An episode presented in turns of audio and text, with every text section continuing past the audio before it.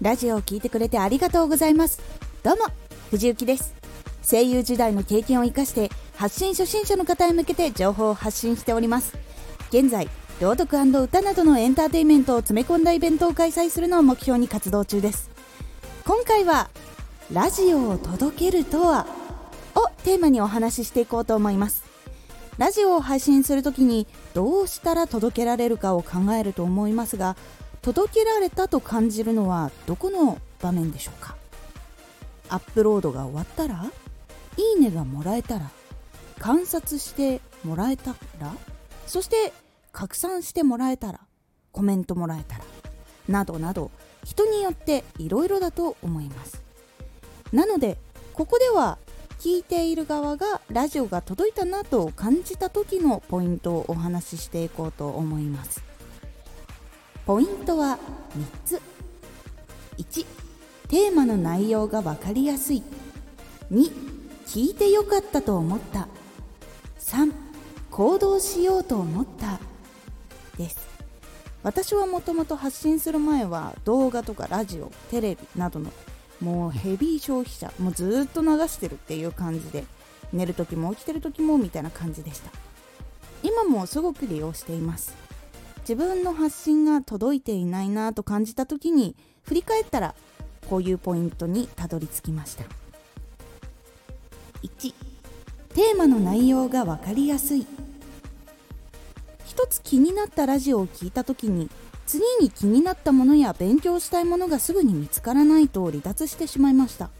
なのでラジオの発信内容やテーマはできるだけ続きものにしたり URL で次が分かりやすくなったりしているとそのまま次聞いて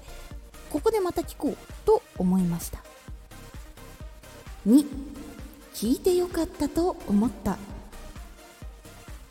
ちょっと落ち込んでいたり癒されたいなとか楽しいのが聞きたいなと思った時に聞いた後気持ちが良くなるようなものだと良かったって感じます。あと調べても出てこない情報でもっと知りたいなと感じたりした時にその情報が入っていたりするとあ知りたかったのこれってなります。3行動しようと思った。さっきの聞いてよかったにつながるところがありますが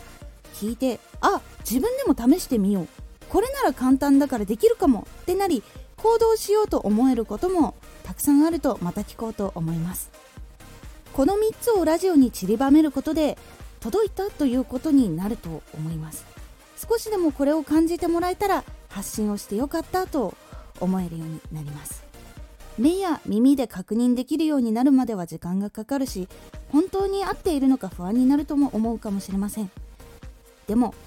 自分が知りたかったことだったりこれがあってよかったと昔の自分が感じるのがあるのであればそれを発信続けるのがいいと思います。今回のおすすめラジオ。再生回数ゼロからのラジオ運営チェックリスト5選をおすすめします。今始めようとしている方始めている方で少し伸びが悪いなと感じている方におすすめ。この5つのポイントを押さえることで成長の一歩になりますので気になった方はぜひ概要欄の URL から聞いてみてください。このラジオでは声優時代の経験を生かして初心者でも発信者になれるラジオを放送中。最新情報を逃さず受け取りたい方はフォローがおすすめです。アーティスト YouTuber 配信活動などで感じたことも発信していきますのでぜひ活動の参考にしてみてください。ではまた。